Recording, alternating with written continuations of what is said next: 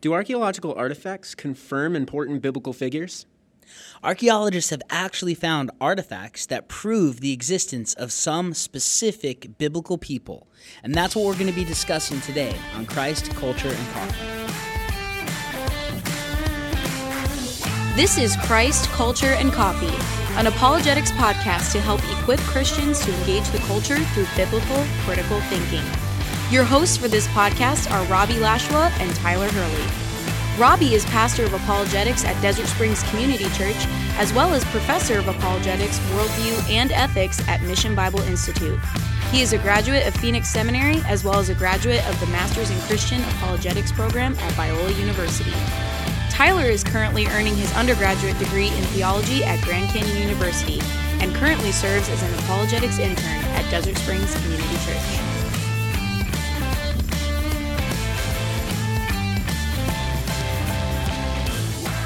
Hello, you are listening to Christ, Culture, and Coffee, and we're back once again with our archaeology series. Yeah, this has been a fun series we've been doing through the whole month of January. Uh, I like it because I'm having to research a lot and learn new things, which is pretty fun. Yeah, this is great. Uh, it's cool because you see so many things that archaeologists are finding today that Mm-hmm. we didn't have years ago, and like new discoveries related to Christianity are coming up all the time, and it's just insane. Yeah. Well, yeah, even like Yeah. one of these uh, things we're going to talk about today, Tyler, is uh, something that came out uh, just a year ago. Yeah, it was last yeah. February 2018. That's is when this story broke. But that's the thing, man. There's people digging stuff up all the time. Yeah. um, it's it's it's an then- awesome thing. I was actually Yeah. talking with um, archaeologist Randall Price. Right. Uh, uh, we're trying to get him to come on the show, and he said he'd love to, but he's in Israel right now at a Right. dig, and so he's uncovering. I mean, more stuff. Right? There's all the time new archaeological discoveries happening, uh, and again, they always confirm what Scripture says, which is pretty awesome. Yeah, so uh, that's exciting. We're really looking forward to sharing uh, some of the information that we found out with you guys on the show today. But before we get into that, uh, as always, we have another coffee tip that was sent in to us. And we are, and, and yeah. our coffee mugs that we're giving away, they are dwindling. They are getting, Yes. we're getting down to the last uh, few. So if you do have a coffee tip and you want to win one of these coffee mugs, if you hope to have one for your own personal mug collection, uh, email us your coffee tips because we are kind of getting down to the last few And mugs. every now and then, uh, like uh, last week, we ended up doing a promo thing for our Instagram account where we ended up uh, giving a mug out to someone who put the best comment on their worst Mm-hmm. coffee catastrophe. So uh, go ahead and follow our Instagram account, and uh, we may even put up another contest like that in the future. And so, uh, not only for that, but just to stay up to date with uh, what's happening in our uh, podcast and future episodes to come, you'll learn all about it from right there. So Yep, and you can find us on Instagram. Our our handle, our name is Christ Culture Coffee on there. Yes. No and. No just and. Mm-hmm. Christ Culture Coffee. One word. Yep, and you can find us on there. We'd love for you to follow us. Keep up to date on all the stuff that we're doing. So all right, well, today we want to start off with this coffee tip. Uh, our winner this week of the new, uh, of their new uh, Christ Culture and Coffee mug is Jim. So, Jim, if you emailed us this coffee tip, we, will be mailing you out a coffee mug shortly. Uh, Jim's tip, and this is like a real practical tip. Uh, it's not like a, uh, um, something really fancy. Uh, everybody can use this because most people still use a coffee pot brewery, right? Or a, a coffee pot brewing system, just kind Yeah. of like a Mr. Coffee Yeah, or you know something like that. And he he he sent in a tip that was really interesting. He said, "Listen, after you brew a pot of coffee." before you pour it to drink, right? As it's sitting there on that like hot plate thing, before you pour it to drink, take it out and stir it up. The reasoning for this is as coffee's brewing through kind of the traditional coffee pot brewery, brewery system, um, you know how it works. It, it sucks the water up, heats it up, dumps it on top of the grounds that are in the, the paper filter, and then the water seeps through and comes out into the coffee pot. So what happens is the first um, the first part of, of the coffee that's brewed is the strongest because it's hitting those coffee grounds first. Yeah, I mean it makes sense. I remember Yeah. I've even tried that before, like noticed it. It's true. Like sometimes I'll I'll put a mug under there to get a cup first, and it's like the strongest the portion of the portions pot. of it, yeah. yeah, and then I put the pot back under. Yeah.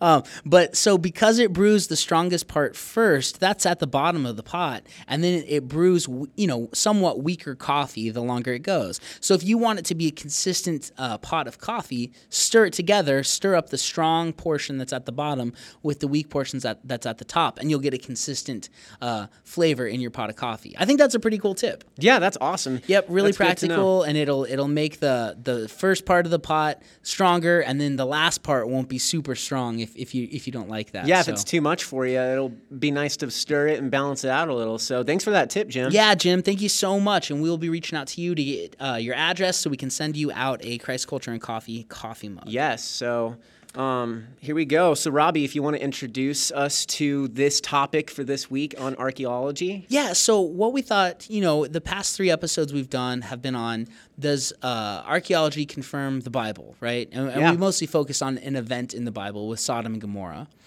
Then we talked about does the empty tomb or does the does archaeology confirm the empty tomb, right? And we Yeah. talked about the Nazareth inscription. Last week we talked about does archaeology confirm the Exodus, right, of Mm-hmm. Moses from the book of Exodus. Uh, and this week what we want to do is we want to say does archaeology confirm biblical people? Yeah, right? that's Can, cool. Are, are these legit people? Or are these like folk tales? Are they myths that that develop? You know, like kind of like a like a King Arthur and a, uh Robin Hood type yeah, I mean, thing. the thing that happens is a, a lot of people uh, have tended to make that argument before because uh, they th- may think, oh yeah, sure, these characters uh, they existed in a real timeline of uh, these actual historic events that happened around them. Sure, they probably took place, but the Mm-hmm. people they might have been fictional. yeah, they might have been fictional. They might just be figures of uh, you know of an ideal or something. So if we can, if we can Right. see how how they're real, actual people, and and that archaeology backs that up, once again, the Bible seems to be telling the truth, uh, even in regards to the people who existed with their titles. uh, Yes. and their jobs and who they were and what they did. So, what we want to do today is we're going to look at one example of archaeology proving a person from the Bible in the Old Testament, and then we're going to look at an example from the New Testament. Seems like the right way to do it. Yeah, you start with the old, you end with the new. I think that's a we great idea. All right, so the first person we want to look at is uh, Isaiah, right? The prophet Isaiah wrote the book of Isaiah. Um, Isaiah was a prophet during the reigns of the Judean kings Uzziah, Jotham, Ahaz, and Hezekiah, right? So he was he was kind of like the um, he was he was like the prophet of of the court of the of the of the king at that time.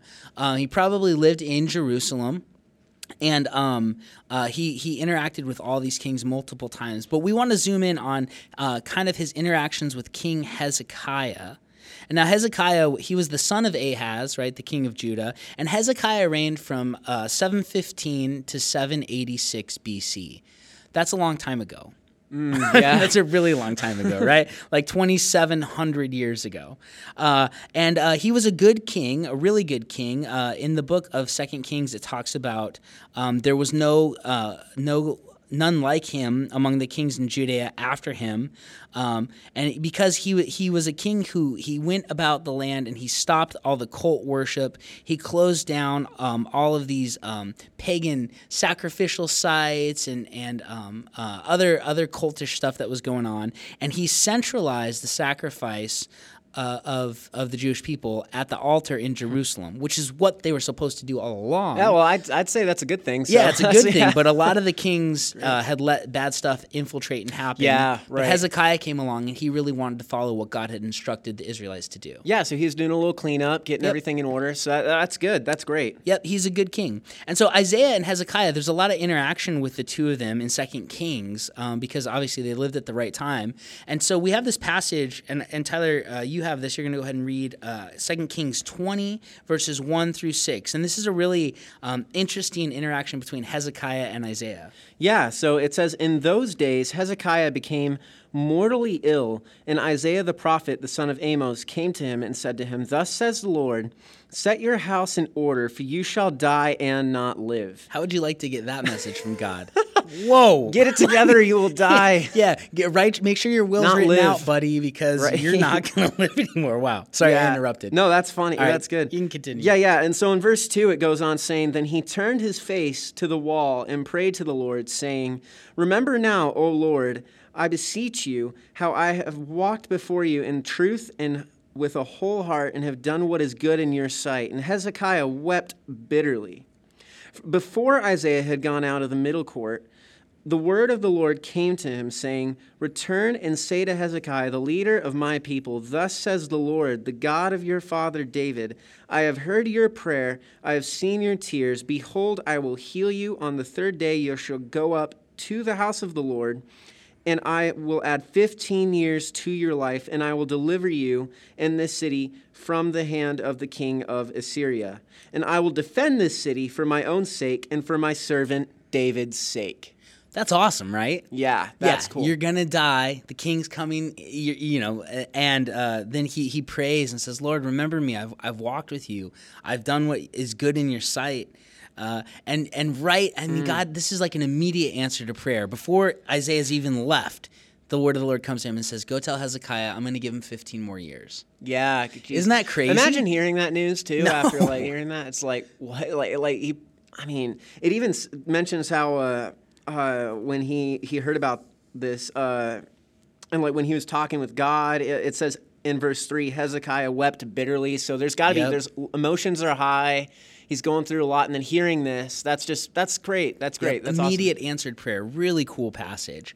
And so the the reason we wanted to point this passage out, and there's there's many other interactions with Isaiah and Hezekiah, but we wanted to show you that these, according to the Bible, Hezekiah and Isaiah were contemporaries. Yeah, right. right. Okay.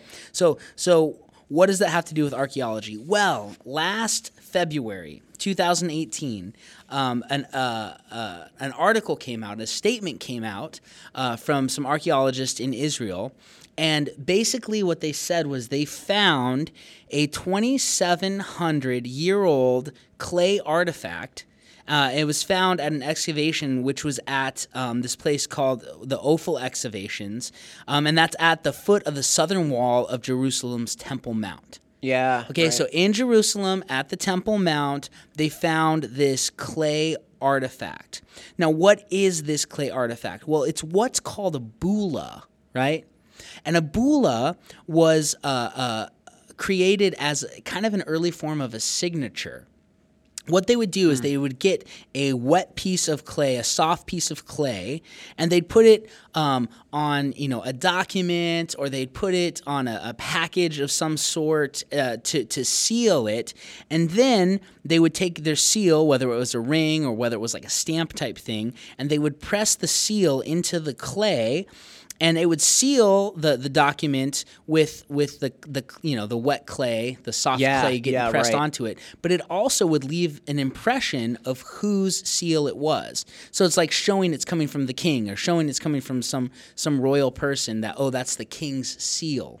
Yeah, okay? it's something that distinguishes this came directly from that person. That yeah. was the point. Yeah, and and it's you know kind of not to be tampered with. It's signed, sealed, yeah, delivered. Right. That kind of an idea. Um, and so uh, what we found is we found some of these bullas, some of these you know signet ring imprints in clay tablets because the clay would dry and they've survived through the centuries. Um, and and this specific one that was found and and and um, uh, the the story came out about it last year is interesting because some people believe that it is the first extra biblical evidence to the prophet Isaiah existing. Wow, yeah. That's crazy because again, remember when he lived the 700s and 600s BC. 2,700 years ago. That's exactly when this stamp dates to. It's found amongst other stuff from the Iron Age that was saying. Um, so this is this is this would match the time period that Isaiah was supposedly mm-hmm. in yeah. Jerusalem, counseling and, and and giving prophecy and, and the words of the Lord to the kings of Judah. Yeah, wow, that, that's just crazy to think about. Like uh, that, yeah. it's something that he could have physically have touched himself. Yes, yeah, it would be something he stamped. Yeah, uh, and so now this is this is important. We want to we want to be honest and get into exactly what it is. So, what does this bulla? What does this piece of clay have? Yeah, how is it significant? Imprinted on it. Well, um, on it, um, it, it's broken a little bit. the The upper left half of it is is cracked off, kind of kind of like I wouldn't say it's directly through the middle, but it's it's it's missing a large portion on the upper left hand side. But Yeah. from from looking at it, you can see that there's the remains of a grazing doe, which is um, uh, it was a symbol of blessing at the time. Hmm. Archaeologists say. Okay, so you got this animal uh, imprint. Um, and then in the next line down, so that's in the top. Then in the next line down is the Hebrew name of Isaiah written. wow. Okay. Now here's the thing, uh, Isaiah. It's not like he was the only person named that. All right. There was there was probably Yeah, other right. So how does it, at the time. so the question is, how does this uh, set it apart to where it's the prophet Isaiah? right? Yeah, exactly. Well, here's the thing. So so you've got that grazing doe at the top line. You've got Mm-hmm. the line under it that has the Hebrew word Isaiah, and it's in the type of Hebrew from the time. You know, the the, the type of script. It matches perfectly for being 2,700 years old. And then in the bottom uh, register, the bottom line of it are the Hebrew letters, uh, and when we transliterate them, they're the, the letters NVY. Okay, NVY. Now, that's where a portion is broken off. But if the Hebrew letter Aleph, which is it's it's like it's the first letter in the Hebrew alphabet, Aleph, it kind of looks like an X. Got it. Yeah. If that was on the end of the word NVY, it would make the word Navi, which is Hebrew for prophet. Wow. So it's just that one. It's missing one letter, Letter. uh, but it's kind of it's cracked off, right? So we don't know if that was there. But if that Aleph is there, it would say Isaiah the prophet. Yeah. Okay. So so that's where people are going, okay, this is really interesting, right? Now someone will argue, well, listen, NVY, that can be a name, so you know, it could be saying Isaiah, the son of whoever NVY Yeah, is. Um, but a lot of people think, no, this if there's it's just one And letter well- missing, could be saying Isaiah prophet. yeah, and well, you got to also take into account what's who else around that time frame would go by the title of Isaiah prophet. Like, like, yeah. like, that's well, well, and, and what they're saying is if if the if the Aleph's there, it will say prophet, but without Right. that, it can be a name of somebody. It, it doesn't it doesn't mean prophet. It's a yeah, name of course. somebody. Yeah, yeah, And if it if it did have that Aleph though, that's just like the. If it does have it, then it has to be That's the who it would be, Isaiah of yeah. the Bible. Yeah, it couldn't be another. Um, now, what's really interesting about this bulla that we found is that um, what they call its archaeological context. Yeah. All right, so it was found uh, in this room, like I, like I talked about, um, that was uh, at the foot of the southern wall of Jerusalem's Temple Mount. Um, but they found, I think it said, uh, thirty of these bullas, different signet inscriptions, different different cl- little pieces of clay with the signature in them.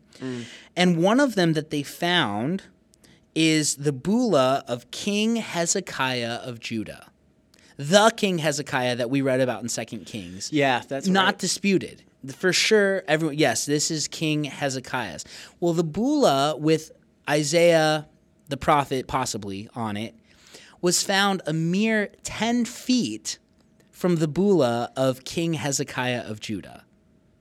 That's that's pretty crazy. So time wise, yeah, chronolo- you know, considering the chronology of when these artifacts were around, the the Hezekiah bulla was there with the Isaiah bulla, and we know that those two men Okay. were contemporaries according to the yeah. Bible. So what we're saying here is, even though we're still missing that, you said it was called Aleph at the end of it. yeah.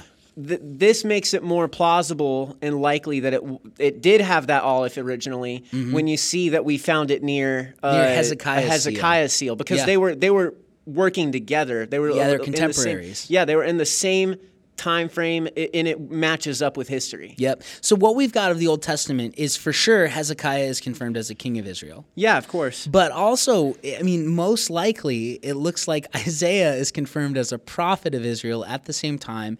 The Bible telling the truth that Hezekiah and Isaiah were contemporaries, um, that probably these these things that Hezekiah and Isaiah say Yeah. in Scripture are accurate. It just it gives validity to what Scripture says of the people of the time. They couldn't be legends.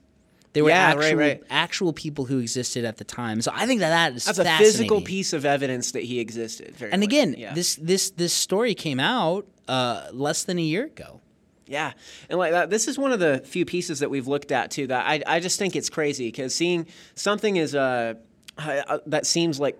To, to me, this seems like pretty good evidence, Mm-hmm. uh, pretty convincing. And I mean, we were looking at some of the articles. They've they've actually they've technically had these seals in uh, their reserve since what? What was it? The I 80s? think they said that they discovered them in 2009. But Oh, they sorry, hadn't longer sifted through that. them because they had to wash them. Because the thing with these clay, they're the Right, same right. color as the dirt, and so they have to like sift Yeah, through yeah, and okay, wash okay. stuff, and it's a process. And Yeah, then they and have so- to decipher each of them. So Right, right. And so that's crazy to think. Like, like I mean, what is that? Like, like ten years now. Yeah. if that passed by Took since them like about nine years Give or to take, yeah. discover exactly what it said. Yeah. Yeah, that's great. Like that's crazy. And to think like it just makes you wonder how many pieces are there that we've already dug up that they're still excavating right now, trying to figure out Yeah. what there is, and then some big discovery like this could pop up again. It's just crazy seeing Well, all these different and it will artifacts. pop up. I mean, yeah, there's actually um, the, if if you just Google in um, biggest biblical archaeological uh, biblical archaeological discoveries of 2018. It'll pop up, and then Yeah, you could do of right. 2017. So it happens so often that you can just say, "What are the top 10 for this year?" Yeah, top ten. That's a, that's the funny thing you can think of too. Is that the, uh, what it just makes me wonder what what pieces of evidence did they find that didn't make the cut for the top 10 that were Yeah. like you know like like maybe they're just uh, i mean all the time they're even finding more more and more uh, objects of things that reaffirm some artifacts that they already found and like it just goes on Mm-hmm. or So- multiples, right? or Especially when you yeah. talk about coins, right? Yeah, you got keep finding all copies these coins Yeah. from the time. and yeah, just tons and tons of stuff. Yeah it, it's great this is so, so cool It is great. this. So now imagine this. So think about what we've been saying. It's a 2,700 year old piece of archaeological evidence that once again confirms the Bible. yeah God embedded these things in the ground, knowing we dig them up 2,700 years later. that is so long to confirm that His Word says what's real. I think that's fascinating. yeah that's crazy it is. Well, so that's our Old Testament one, all right? So what what about New Testament? Well, this is interesting. Um, we want to talk about what's called the Pilate Stone, the Pilate Stone, and and again, if you if you Google search Pilate Stone, you can get a picture of this. Um, I think we're actually uh, we have uh, some pictures up on our Instagram of these two artifacts. Yes, we will have them all up on the Instagram over. Uh, we've had them up for the, over the week, so you can go ahead and take a look at them after this podcast, or Yeah. As long as you're not driving, go and take a look. and- yeah. Please don't listen. Like, look at your phone while you're driving. But, yeah, but you can check them out for yourself. So Yeah. So, um, so this this stone reaffirms that Pilate was actually who Scripture says he is. So we want to start with looking at okay, what does Scripture say about Pontius Pilate? So uh, I'm gonna I'm gonna read Luke three one through two. This is what Luke says. Now, in the fifteenth year of the reign of Tiberius Caesar, when Pontius Pilate was governor of Judea, and Herod was tetrarch over Galilee, and his brother Philip was tetrarch of the region of Iturea and Trachonitis, and Lysanias was tetrarch of Abilene, in the high priesthood of An- Annas and Caiaphas, the word of God came to John, the son of Zacharias, in the wilderness. So this is John the Baptist. Yeah, Uh, right. But do you hear the precision in that? Tiberius, 15th year of Tiberius, when Pontius Pilate was governor, when Herod was tetrarch, when his brother Philip was tetrarch of this region, when Lysanias was tetrarch of Abilene, in the high priesthood of Annas and Caiaphas. I mean, that's so spe- that's a very specific Yeah, time that's period, right? With that, what we find is that the Bible says Tiberius Caesar was reigning. At the same time, there was this guy named Pontius Pilate who was the governor of Judea, right? yeah, right. So that's what we're seeing. So okay, so Tiberius reigned from 14 AD to 37 AD. All right, 14 AD to 37 AD. So that's during Jesus' ministry. That's during Jesus' crucifixion and resurrection, right? It's during everything. With It's that, during yeah. all of that. Yep. And um, uh, Pilate was appointed by Tiberius, and he was the fifth governor, or what's called the fifth prefect of Judea, uh, and he served as that role from 26 AD to 36 AD. So again, this matches up perfectly with what Scripture says of you know he was there when Jesus was handed over to be crucified. Yeah, right. Um, so, okay, what does Scripture say about Pilate? Well, we, we know a few things, right? Luke mentions him. We know that the Jews take Jesus to him and want him crucified. Yeah, so there's different ideas of Yeah, he's in the Gospels, Mm-hmm. mentioned multiple times. Um, but I think a really interesting uh, dialogue between Jesus and Pilate takes place in John 18, 33 through 38. So, Tyler, you've got that passage, right? Yeah, yeah. Um, so just starting in with this, it says, uh, Therefore Pilate entered again into the praetorium and summoned Jesus and said to him, Are you the king of the Jews? And Jesus answered, Are you saying this on your own initiative, or did others tell you about me? And Pilate answered, I am not a Jew, am I? Your own nation and the chief priests delivered you to me. What have you done? And Jesus answered, My kingdom is not of this world. If my kingdom were of this world, then my servants would be fighting so that I would not be handed over to the Jews. But as it is, my kingdom is not of this realm. Therefore Pilate said to him, So you are a king? And Jesus answered, You say correctly that I am a king. For this I have been born, and for this I have come into the world, to testify the truth. Everyone who is of the truth hears my voice. And Pilate said to him, What is the truth? And when he had said this, he went out again to the Jews and said to them, I find no guilt in him.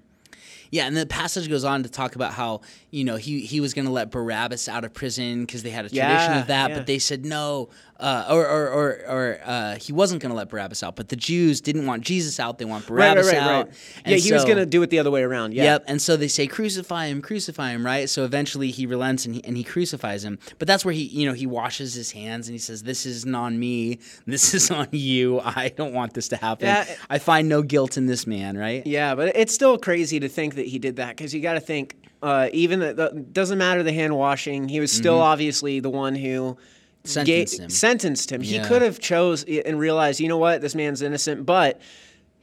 His purpose and what he, he was trying to do in this was keep the peace. And if he he's seen the people get revved up, riled up about this, and he's getting stressed and is like, "This is not good," um, Yeah. he's like, you know what? I want to I want to put this conflict to rest. Let's just let's just crucify this man, and I'm gonna cleanse my hands to show the people, you know what? You wanted this, not me.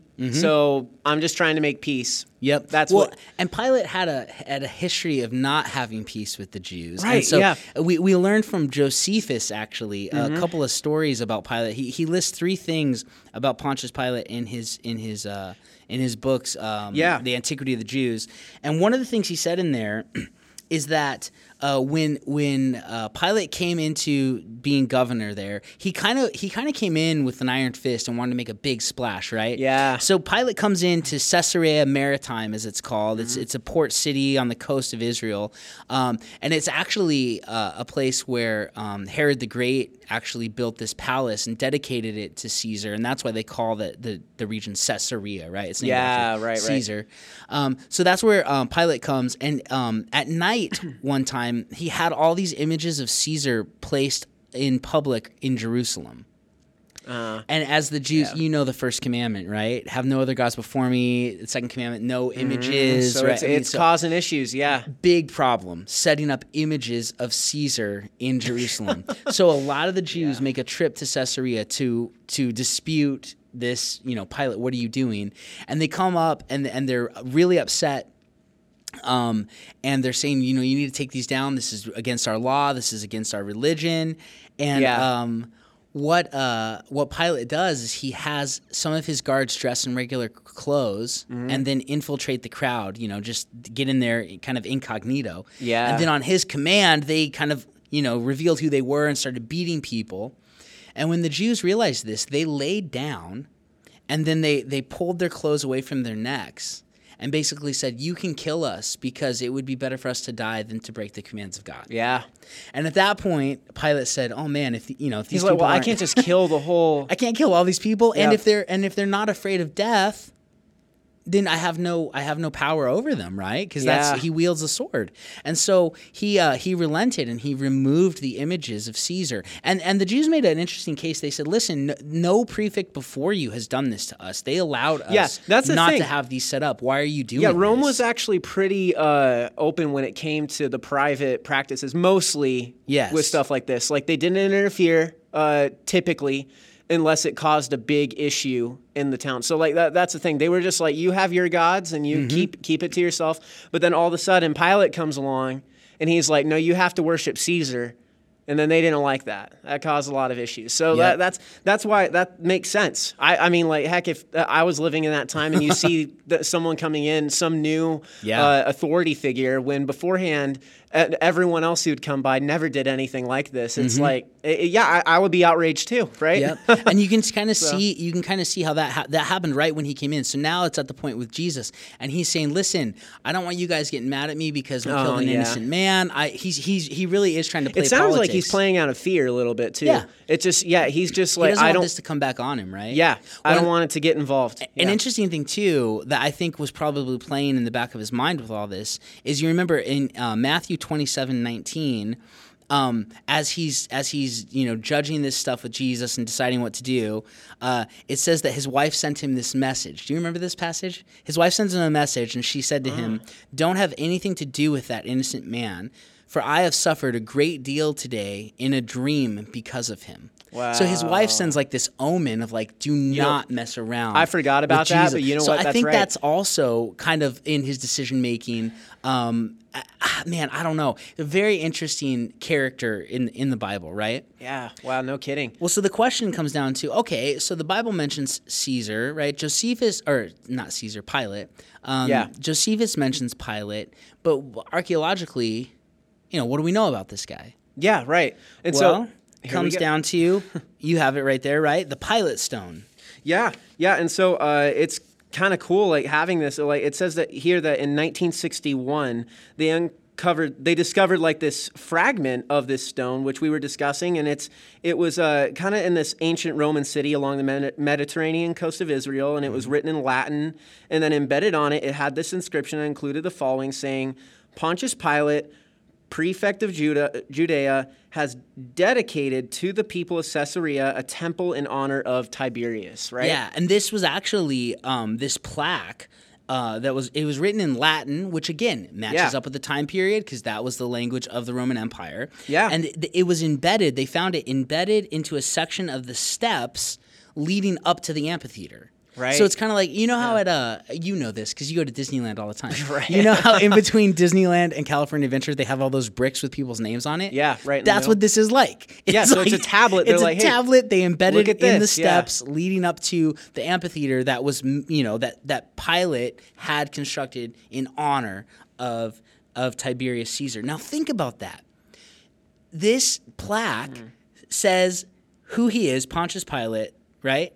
Uh, prefect of Judea, so his title, and then it also is in honor of the living Caesar, Tiberius. That matches up perfectly with what Luke 3 says Yeah, that it, was in the year Tiberius and when Pontius Pilate was prefect. That that all makes sense in this piece of archaeology. Yeah, and I, I, if that doesn't prove that he was an actual historical figure, that's like. Yeah. I mean, I mean, what else would you need? Because that's like that's like the equivalent of finding, uh, um, like a name on the Hollywood w- Walk of Fame or whatever, and seeing like this engravement on there where the people knew who this was, they dedicated this spot to that person, and it's like, wait a second, this person. Well, duh, you wouldn't, wouldn't question that they existed because that was a basically a monument Yep. in a way, a, a dedication It's to who they were literally written in stone. Yeah, right. Specifically limestone. It is written in yeah. stone. Yeah, and so I, I mean that's just such a cool archaeological finding to show uh, once again that they're the historical figures that are mentioned in the Bible are well they really are historical figures and that's Yep. that's something that's really cool to think about and so It is. um, It's it's fascinating. Um, yeah, that, and I know. Okay, so we, we find mentions of Pontius Pilate in Tacitus and in Josephus. Yeah, right. Additionally to Scripture, but I know that prior to 1961, a lot of people were were um, talking about how you know P- Pontius Pilate being a prefect. That's not even like a, a role we find in the Roman Right, Empire. we were talking about that. and he probably wasn't a real person. And then they find this limestone carving, you know, this this plaque in Caesarea Maritima, uh, which again matches up exactly with what Josephus says because it says he was in Caesarea when the people Yeah. came to argue with him, right? Um, Caesarea was a highly influenced Roman town. They built a port there that hadn't been before, and so actually this town blew up to be about 125,000 people at the time. wow. Herod's ta- Herod's um, uh, palace was there. I mean, this was a this was a pretty amazing uh, amazing place. So um, I think that yeah, it's it's fascinating to see now, man. Everything the Bible says about Pilate, it matches up with Josephus's writings, it matches up with Tacitus' writings, it matches up with this stone we find in the area this guy was Yeah. supposed to have been at for a while. Yeah, that's just so huge. I mean, it is. I mean, yeah, wow. Like, like just to have a, a physical plaque with his name engraved into it. Yep. That's awesome. And his title, And his who- title. and who the Caesar was at the time. to prove, hey, you know what? That position did exist, and not only that, it was given to the historical figure that's mentioned in the Bible. Like that just. Yep. And you can actually, together. if you want to see the Pilate Stone, it's located in the Israel Museum in Jerusalem. Yeah. You can And go if- there and you can see this And if you thing with your can't go to. Israel and see see that, we're, Well, we're also going to share a picture. You can go to it, so- Instagram. Yeah, you can always go to Yeah. Instagram. That's free. So that's a fast go. trip. But yeah, we, we have a picture of it on our Instagram. Go check it out. Yeah. Fascinating, fascinating piece of archaeology that once again confirms what the New Testament says. Yeah, I mean, and that's so cool. Well, that's probably one of the things on my bucket list is to go to Israel and see Yes. the museum and all those artifacts. Can you imagine all the artifacts that are there? Yeah, I mean, isn't stuff- isn't the Great Isaiah scroll kept there too, or like the, I don't know where that is Displays right of it? I thought it was, but okay, yeah, maybe- you might you might be right. It might yeah, be there. Yeah, and then like all the other, not to mention just that, but I mean this stone and then other Mm-hmm. artifacts that they have there, like it it just be so fascinating to go there one day. It would be. You know, um, last week, no, two weeks ago, uh, Josh McDowell was in town, and we had like a pastor's uh, luncheon with him, and he was kind of showing some of his artifacts that he. yeah, I actually I heard him speak when he was in town. Oh yeah, because he was at your college. Yeah, he that's was. right. So I went to a luncheon with him, and there was like there's probably like 30, 35 pastors there, um, and he had all these artifacts with him. And one of the things he had was he had a Torah scroll. Uh, uh, from it, it was uh, I think it was six hundred years old, and I'm like, oh man, this thing is old. It was on animal skin. Um, Six hundred. yeah, and it's six hundred years old, and it was beautiful, beautiful Hebrew, like really good condition. very good everything. That's condition, and it was cool. it was beautiful piece of art, really. Um, Yeah. uh, and he was explaining some really cool stuff about it. But I'm looking at this thing. I mean, I- he, he allowed us to touch the edges of it, so we could feel Wow. what, what the what the animal skin felt felt like. And um, I'm looking at this. I'm like, this thing is so old, right? 600 years ago. but right. but with the Pilate thing, we're talking 2,000 years. Yeah. And with the Isaiah signet bulla, we're talking about 2700. 2,700 years. I mean, Oh, fascinating stuff. Yeah. Um, the Bible just confirms itself to be true over and over and over again. The more we find out, the more true the Bible seems to be, Yeah, I mean which just encourages me. And if we can trust it with people, right? And we can Mm-hmm. trust it with events like the Exodus. We can trust it with things happening like Sodom and Gomorrah. We can trust it with seems like the empty tomb had to be from the Nazareth inscription we talked about a couple weeks ago. Yeah, All of these right. things confirm it. Man, maybe it's telling the truth with some of the supernatural stuff. Maybe it's telling the truth with these things that are a little harder for us to believe because it seems to be telling the truth on everything else we can Yeah, find. that's right, and uh, that's the whole whole purpose of uh, this archaeological uh, findings that we're sharing on this uh, through this series. It's like we said before.